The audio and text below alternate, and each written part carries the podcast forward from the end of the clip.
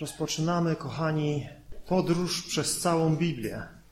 Dzisiaj z lotu ptaka przyjrzymy się poselstwu całego Słowa Bożego, jeśli to możliwe. Zacznijmy od fragmentu z drugiego listu apostoła Piotra, pierwszego rozdziału.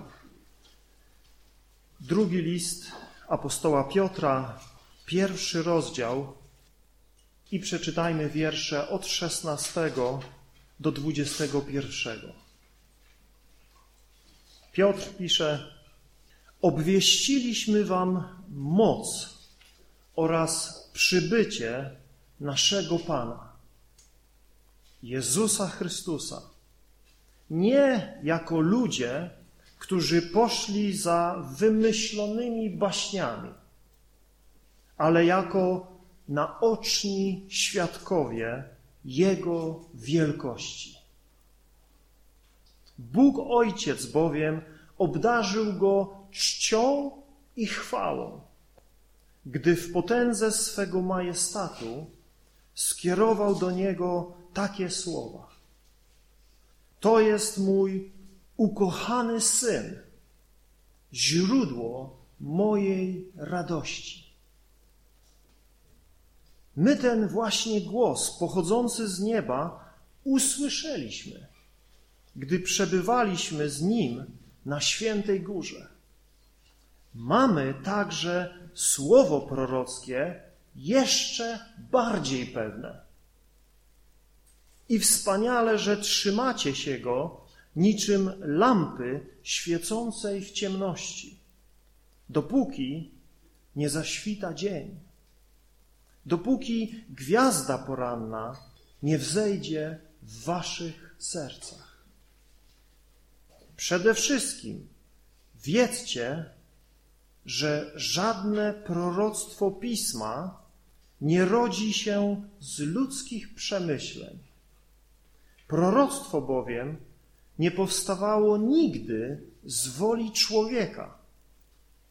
Zawsze wypowiadali je ludzie posłani przez Boga, natchnieni Duchem Świętym.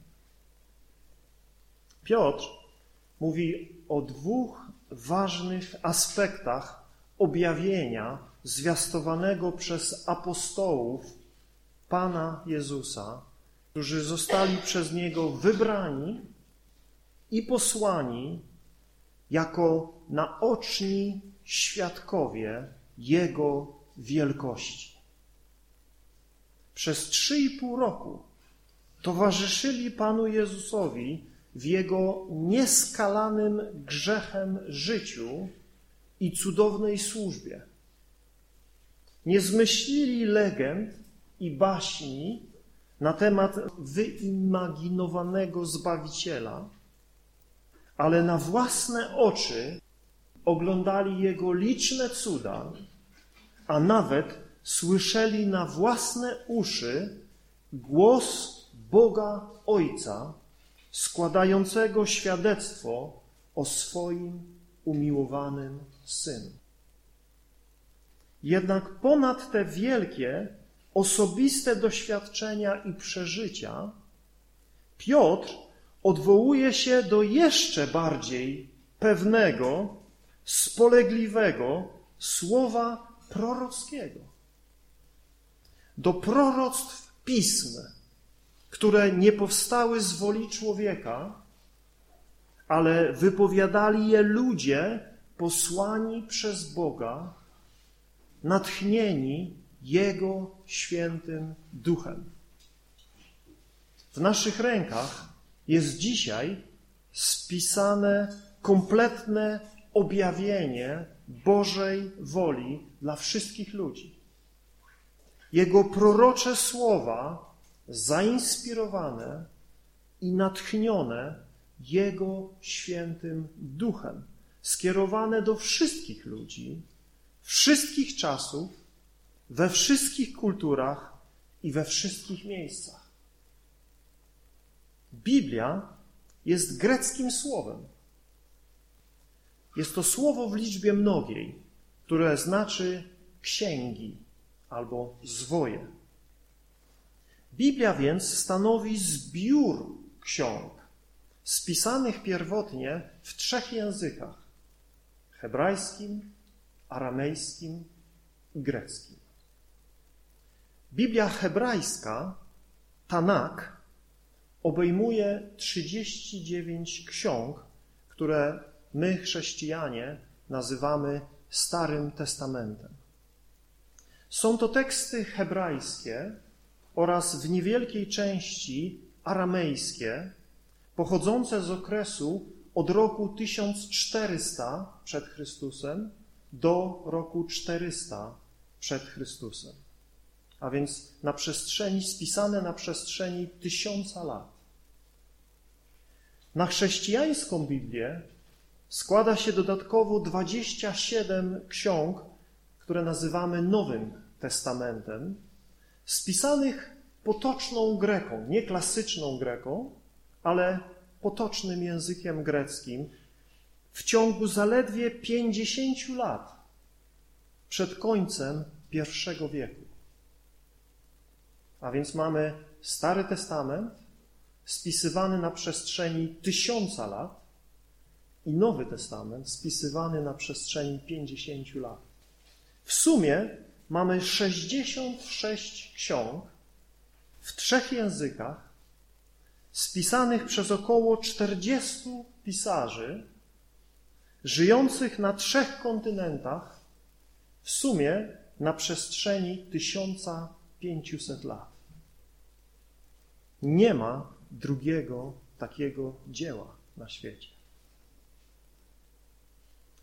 W ogromnej różnorodności swojego stylu i form literackich Biblia stanowi jedną całość, głosząc spójne poselstwo Bożego Królestwa i zbawienia ludzi przez wiarę Bogu, objawionemu w jedności Ojca, Syna i Ducha. Biblia hebrajska zwana jest przez Żydów Tanak. Jest to akronim utworzony od początkowych liter trzech części hebrajskich pism. Tora, Neviim i Ketuvim, czyli prawo, prorocy i pisma. Łatwiej po polsku zapamiętać. 3P. Prawo, prorocy i pisma.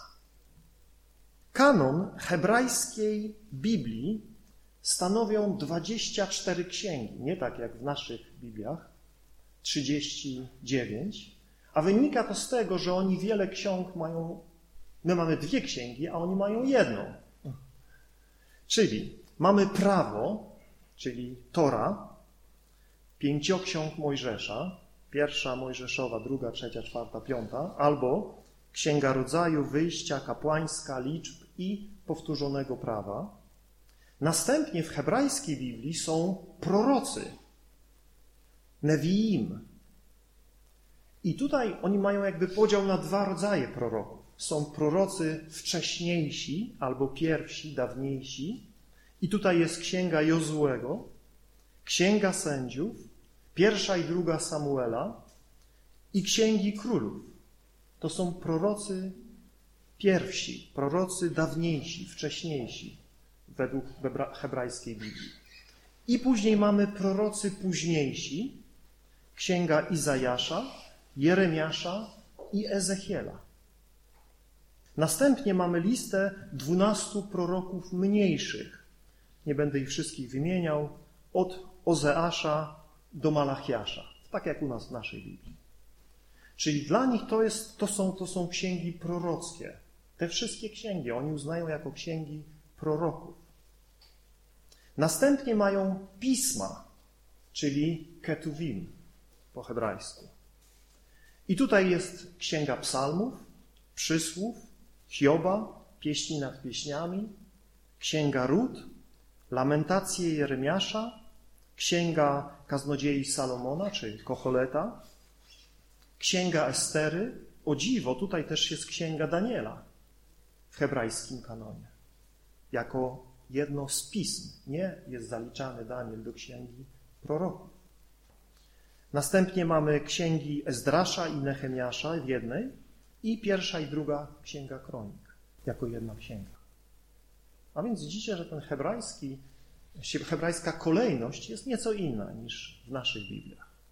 Ostatnią księgą hebrajskiego kanonu pism jest druga księga kronik. To jest ostatnia księga hebrajskiego kanonu. Druga księga kronik, kończąca się następującymi słowami.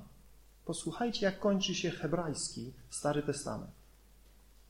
W ten sposób spełniło się słowo Jahwe wypowiedziane ustami Jeremiasza. Trwać tak będzie, aż ziemia odbierze należne jej szabaty. Odpoczywała ona przez wszystkie lata swego spustoszenia. Tak miało się wypełnić siedemdziesiąt lat.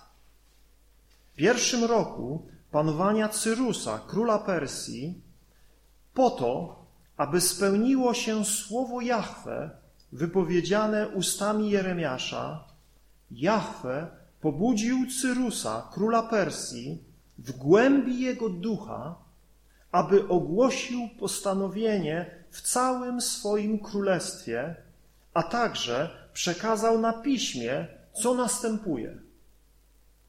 Tak mówi Cyrus, król perski. Jahwe, Bóg niebios, dał mi władzę nad wszystkimi królestwami ziemi.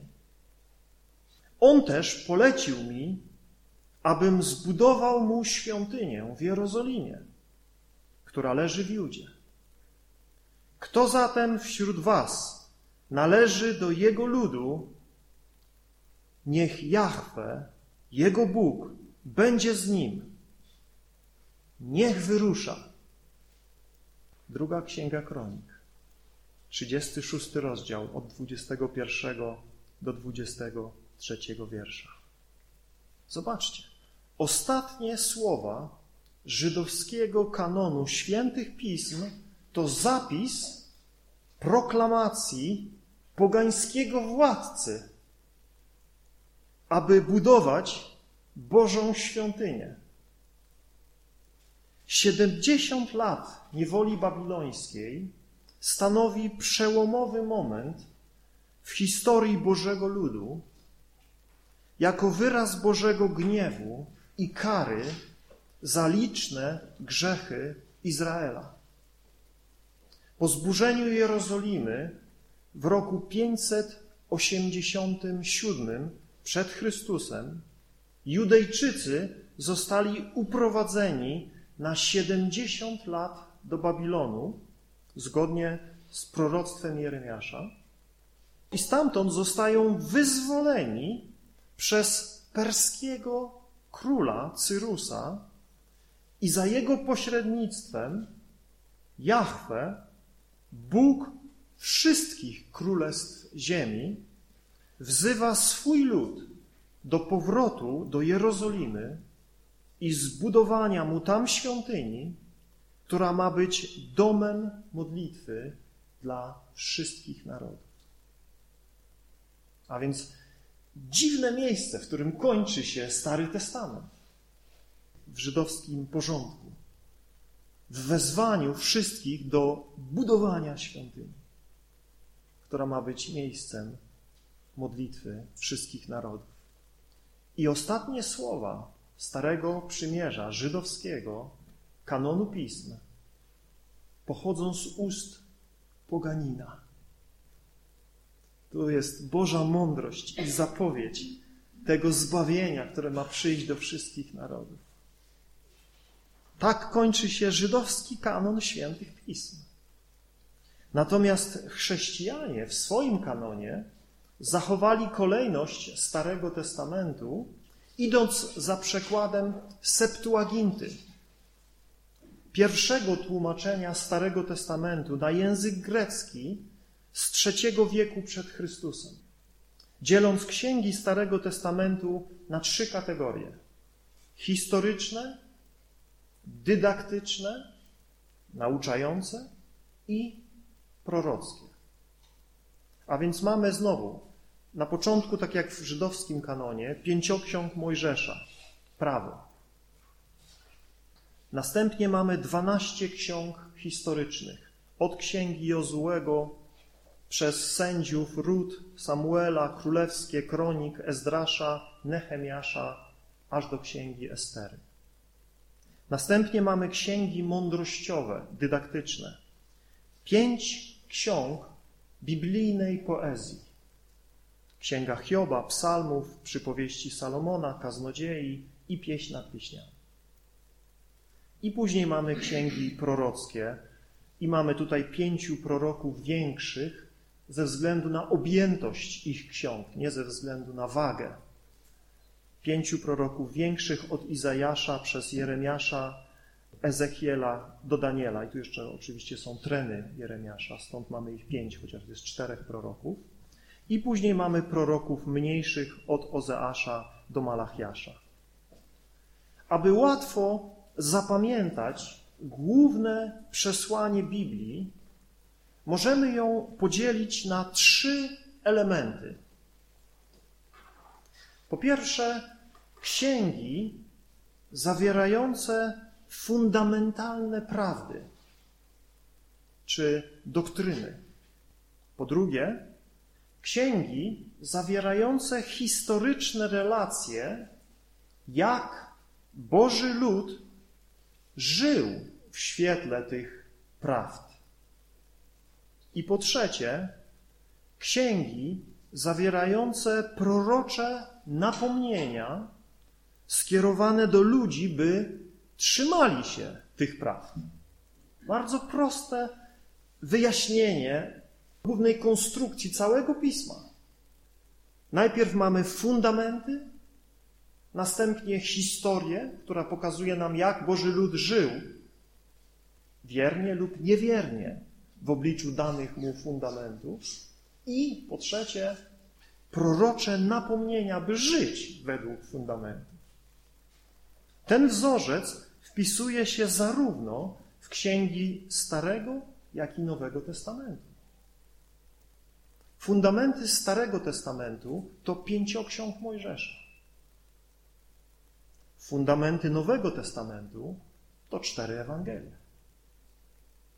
Historia Starego Testamentu zaczyna się już w Księdze Rodzaju i sięga aż do odbudowy Jerozolimy i świątyni po powrocie z niewoli babilońskiej. Natomiast historia Nowego Testamentu zaczyna się w Ewangeliach i jest kontynuowana w Księdze Dziejów Apostolskich. Prorocze napomnienia Starego Testamentu są zapisane w 17 księgach prorockich od Izajasza do Malachiasza. Natomiast prorocze napomnienia Nowego Testamentu są zapisane w 21 listach apostolskich i księdze objawienia, będącej podsumowaniem i konkluzją przesłania całej Biblii. W centrum Starego Testamentu mamy jeszcze niezwykły zbiór ksiąg mądrościowych, czy też poetyckich, zawierających osobiste świadectwa przeżyć ludzi z Bogiem, ich przemyśleń, ich zmagań, zwycięstw i porażek, chwały, dziękczynienia i uwielbienia Boga. Żydzi w swoim kanonie zaliczali je do ostatniej części świętych ksiąg, zwanych Ketuvim, czyli pismami. Ale ten podział na fundamenty, historię i prorocze napomnienia bardzo dobrze oddaje całość przesłania Bożego Słowa. Nie jest to oczywiście ani sztywny podział, ani ścisły, ale służy wyłącznie do łatwiejszego uchwycenia całej konstrukcji Biblii, zawierającej tak obszerny zbiór świętych pism księgach historycznych znajdziemy elementy poezji i proroczych napomnień, a w księgach prorockich znajdziemy elementy historii. Ważne jest, abyśmy widzieli spójność całego pisma, to jak każda księga jest osadzona w całym kanonie ksiąg i jak poselstwo każdej księgi wiąże się z pozostałymi księgami. Bez tego zrozumienia i całościowej perspektywy możemy czytać pojedyncze księgi biblijne w oderwaniu od pozostałych i wtedy jesteśmy podobni do małych dzieci bawiących się pojedynczymi puzzlami. Mamy w ręku jeden element wielkiej układanki złożonej z 66 puzli. Ten element, który mamy, zawiera prawdziwy obraz fragmentu całości. Ale jeśli nie umieścimy go we właściwym miejscu całej układanki, to co będziemy widzieć? Co można zobaczyć na jednym z 66 puzli należących do całej układanki? Niektóre z tych puzli są większe i można na nich więcej zobaczyć niż na innych, ale są też i mniejsze. Natomiast celem jest ułożenie całości i zobaczenie całego obrazu. W tym celu musimy, bracia i siostry, czytać całą Biblię. Od deski do deski, od początku do końca. I logicznie wiązać w całość to, co wcześniej czytaliśmy, z tym, co teraz czytamy. Nowy Testament zawiera tysiące odniesień do Starego Testamentu. Tysiące.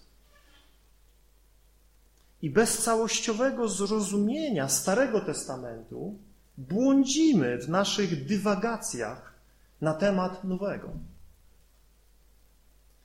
Dlaczego interpretacja Księgi Objawienia sprawia tak wiele trudności i prowadzi do tak odmiennych wniosków? W dużej mierze wynika to z niezaznajomienia się z symbolami i odniesieniami do Starego Testamentu, w których w tej jednej księdze jest około 800. W samej księdze objawienia mamy 800 odnośników do tego, co znajdziecie tylko w Starym Testamencie. Nigdzie indziej tego nie znajdziecie.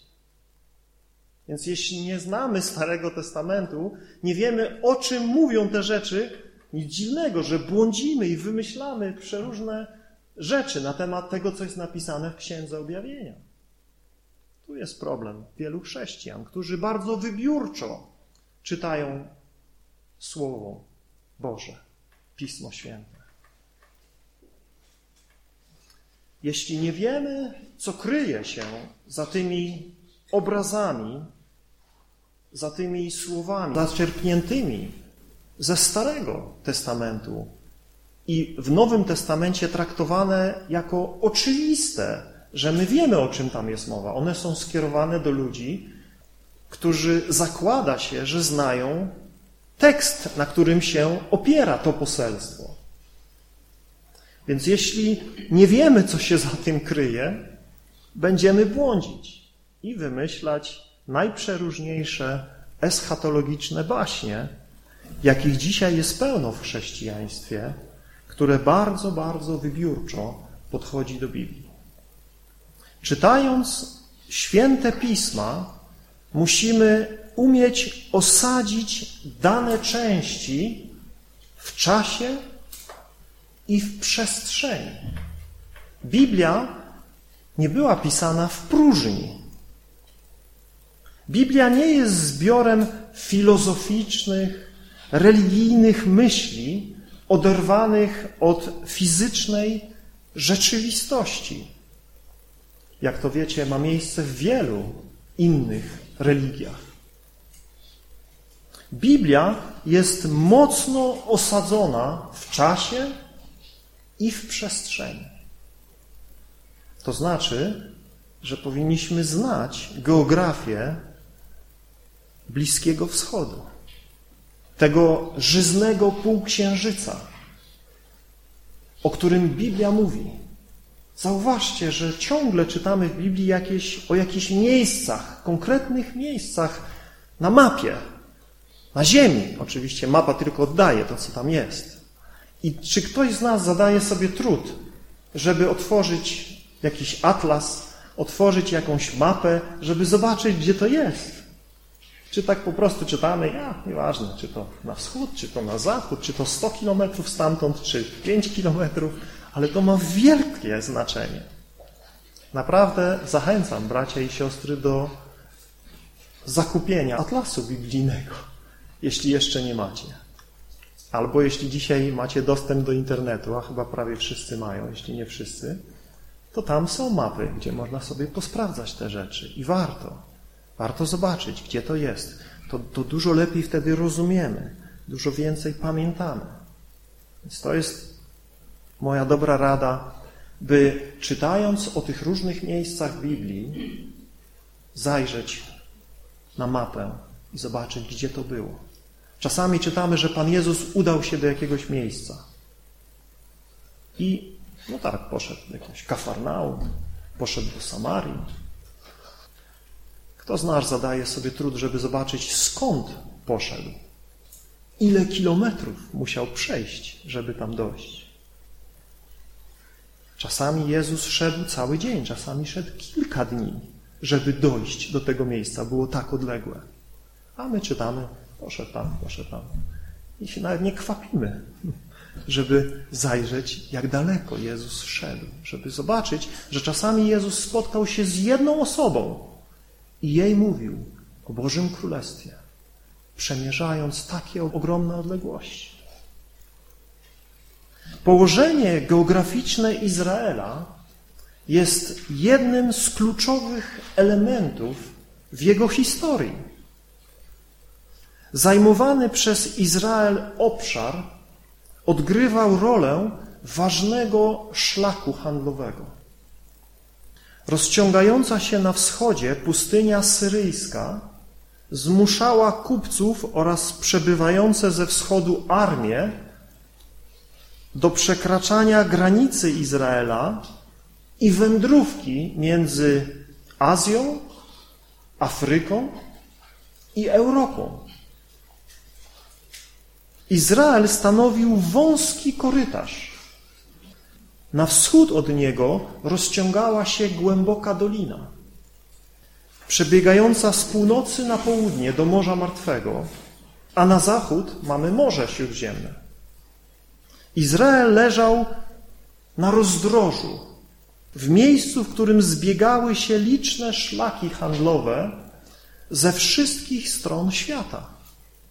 Bóg umieścił swój lud na rozdrożu, aby stał się dla wszystkich narodów przykładem Bożego Królestwa. Cały świat mógł przyglądać się błogosławieństwu spływającemu na ludzi posłusznych Bogu lub przekleństwu będącego wynikiem nieposłuszeństwa Bogu. Wyjątkowe położenie Izraela nie jest dziełem przypadku. Wiemy, że to Bóg powołał Abrama z dalekiej ziemi chaldejskiej. Zobaczcie na mapie, gdzie jest Ur chaldejskie. Jaki kawał Bóg prowadził Abrama do tej właśnie ziemi. Na obszarze Izraela występują wszystkie niemal rodzaje flory i fauny europejskiej, afrykańskiej i azjatyckiej. Na tym małym obszarze możecie znaleźć miejsce, które będzie wyglądało jak Bejherowo. Skąd byście nie pochodzili? Tam są wysokie góry i śnieg i na dole są palmy. W czasach biblijnych na tym terenie występowały też lwy, niedźwiedzie, krokodyle i wielbłądy. Można by powiedzieć, że cały świat został wciśnięty w granice tego małego kraju. Jeśli chodzi o historię, Stary Testament obejmuje swym zasięgiem cztery tysiące lat poprzedzające czasy Chrystusa. Pierwszych jedenaście rozdziałów Księgi Rodzaju opisuje okres prehistoryczny, obejmujący ponad dwa tysiące lat. A więc zobaczcie, jak, jak, jak rozłożone są, jak rozłożona jest linia czasu w Biblii. Pierwszych jedenaście rozdziałów Biblii to jest połowa czasu, o którym Biblia w ogóle mówi. Mamy dwa tysiące lat, ponad dwa tysiące lat w pierwszych jedenastu rozdziałach. Mamy tutaj stworzenie świata z niczego w ciągu sześciu dni. Błogie, szczęśliwe życie ludzi w ogrodzie Eden w harmonii z Bogiem i całym stworzeniem, które nie wiemy, jak długo trwało. Następnie mamy upadek człowieka w grzech, zepsucie całego rodzaju ludzkiego do tego stopnia, że Bóg niszczy pierwotny świat w wielkim potopie za czasów Noego. Następnie mamy odbudowę nowej ludzkości z rodziny Noego i znowu jej stopniową degradację, kulminującą się w budowie wieży Babel, gdzie Bóg miesza ludziom języki i rozprasza ich po całej ówczesnej ziemi. W tych pierwszych rozdziałach Biblia całą swoją uwagę skupia na całym rodzaju ludzkim. Dzieje Izraela rozpoczynają się w dwunastym rozdziale i tutaj Bóg pozostawia niejako pozostałe narody, chociaż o nich wzmiankuje tu i tam, ale Biblia skupia się na wybraniu jednego człowieka, Abrama, w dalekiej chaldejskiej ziemi około dwa tysiące lat przed Chrystusem. Od tego momentu historia biblijna dramatycznie zwalnia i skupia się na życiu najpierw patriarchów, ojców narodu wybranego. Abrahama, Izaaka, Jakuba i jego dwunastu synów. Księga Rodzaju kończy się przybyciem rodziny Jakuba do Egiptu i śmiercią Józefa. Następnie mamy 400 lat totalnej biblijnej ciszy. 400 lat ciszy. Aż do czasów nowego faraona w Egipcie, który zaczyna gnębić synów Izraela, którzy w ciągu tych 400 lat zadomowili się w Egipcie i rozmnożyli się do tego stopnia, że Egipcjanie zaczęli się ich bać. Tak rozpoczyna się druga księga Biblii. Księga Wyjścia, która swym zasięgiem obejmuje okres nieco ponad 100 lat. Poczynając od około roku 1500 przed Chrystusem. Następnie mamy opis wyjścia Izraela z Egiptu, ich czterdziestoletnią wędrówkę po pustyni do Kanaanu, podbój ziemi obiecanej przez armię Izraela pod przywództwem Jozłego, a następnie okres około 150 lat wzlotów i upadków Izraela pod rządami 14 sędziów. Kolejny okres to okres królów. Rozpoczyna się nieco tysiąc lat przed Chrystusem. Od powołania Saula na pierwszego króla Izraela. Burzliwy okres królów trwa przez kolejne mniej więcej 500 lat, aż do najazdu Asyryjczyków na północne królestwo Izraela, które zostaje zniszczone i zniewolone przez Asyrię, A następnie Babilończycy najeżdżają na południowe królestwo Judy i uprowadzają Judejczyków do niewoli w Babilonie. W ostatnim okresie Starego Testamentu, po 70 latach niewoli, stery rządów przejmują kapłani, którzy kierują narodem wybranym aż do czasów Kajfasza, o którym czytamy w Nowym Testamencie.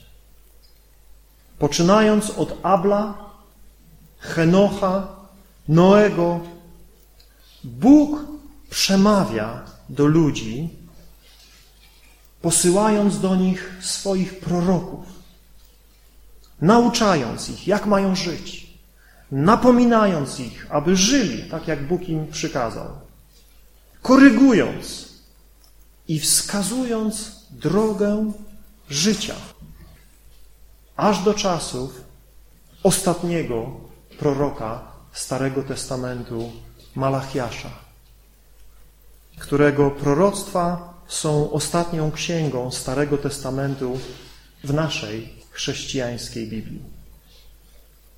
I znowu, do czasu kolejnego proroka, Jana Chrzciciela, zapada milczenie na 400 lat. A więc mamy te dwa okresy Bożego milczenia. Przed wyprowadzeniem Izraela z Egiptu i przed pojawieniem się Jana Chrzciciela, zapowiadającego przyjście wyzwoliciela, który wyprowadzi swój lud z ciemności Egiptu, tego świata.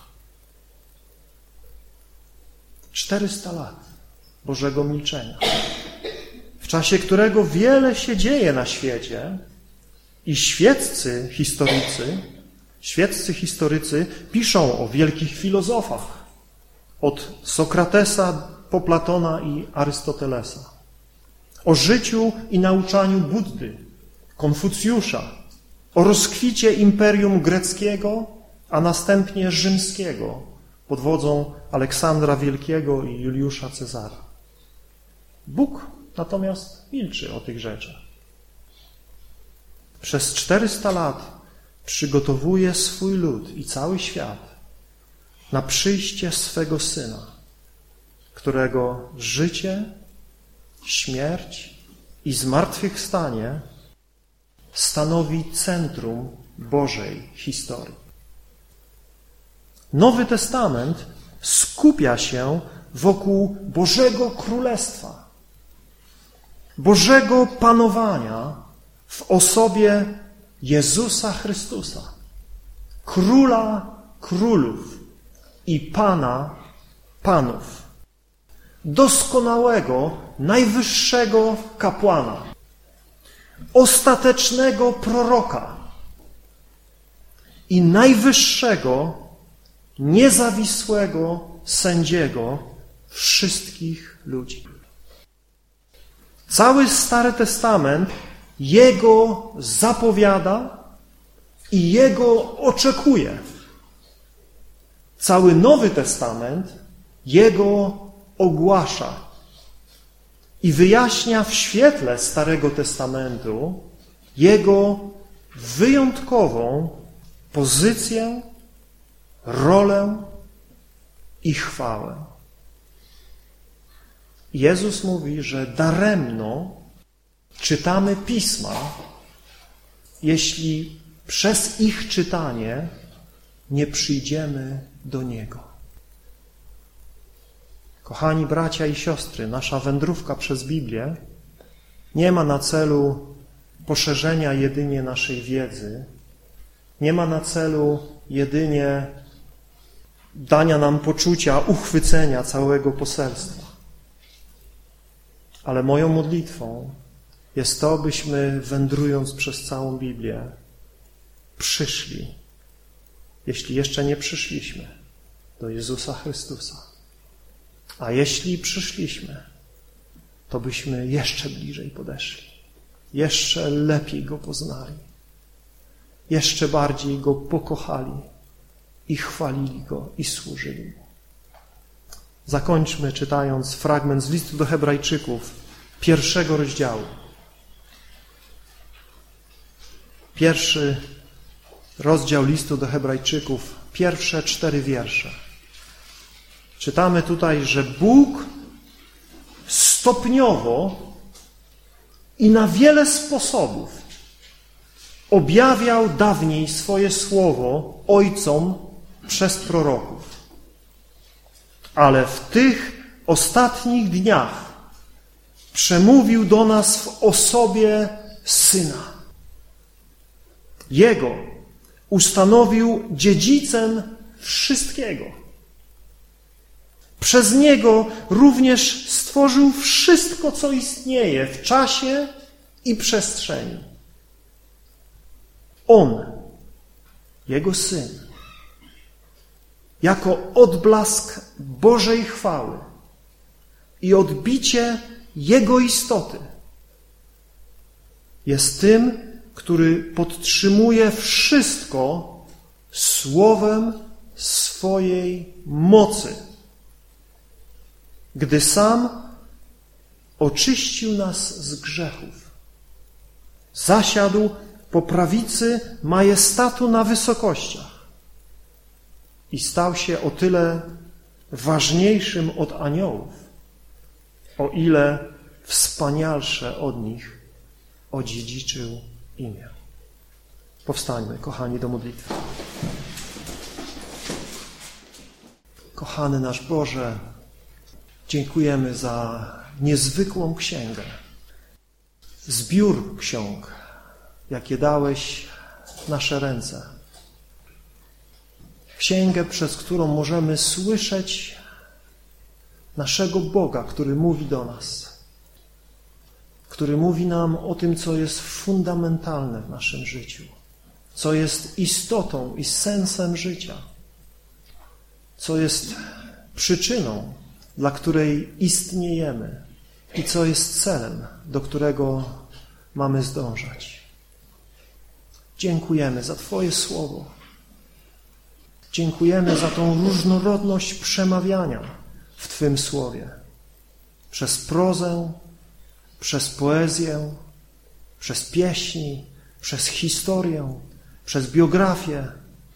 Dziękujemy, Boże, za Twoje słowo, żywe i skuteczne, ostrzejsze niż obosieczny miecz, rozdzielające duszę i ducha. Modlimy się, by to słowo mieszkało w nas obficie, aby prawdziwie było lampą na naszych wszystkich drogach, aby to Słowo prowadziło nas do poznania Ciebie, naszego Boga, objawionego w Jezusie Chrystusie. Prosimy o pomoc Twojego świętego ducha, kiedy czytamy to Słowo. Daj nam, Panie, rozumieć, pamiętać i żyć w świetle tego, co nam objawiasz. Oddajemy Ci chwałę i cześć i modlimy się o każdego z nas, naszych braci i siostry, abyśmy wzrastali w poznaniu naszego Pana i Zbawiciela, Jezusa Chrystusa, Twojego Syna, przez którego jedynie możemy poznać Ciebie, jedynego prawdziwego Boga i znaleźć życie prawdziwe, życie wieczne. Chwała Tobie. Amen.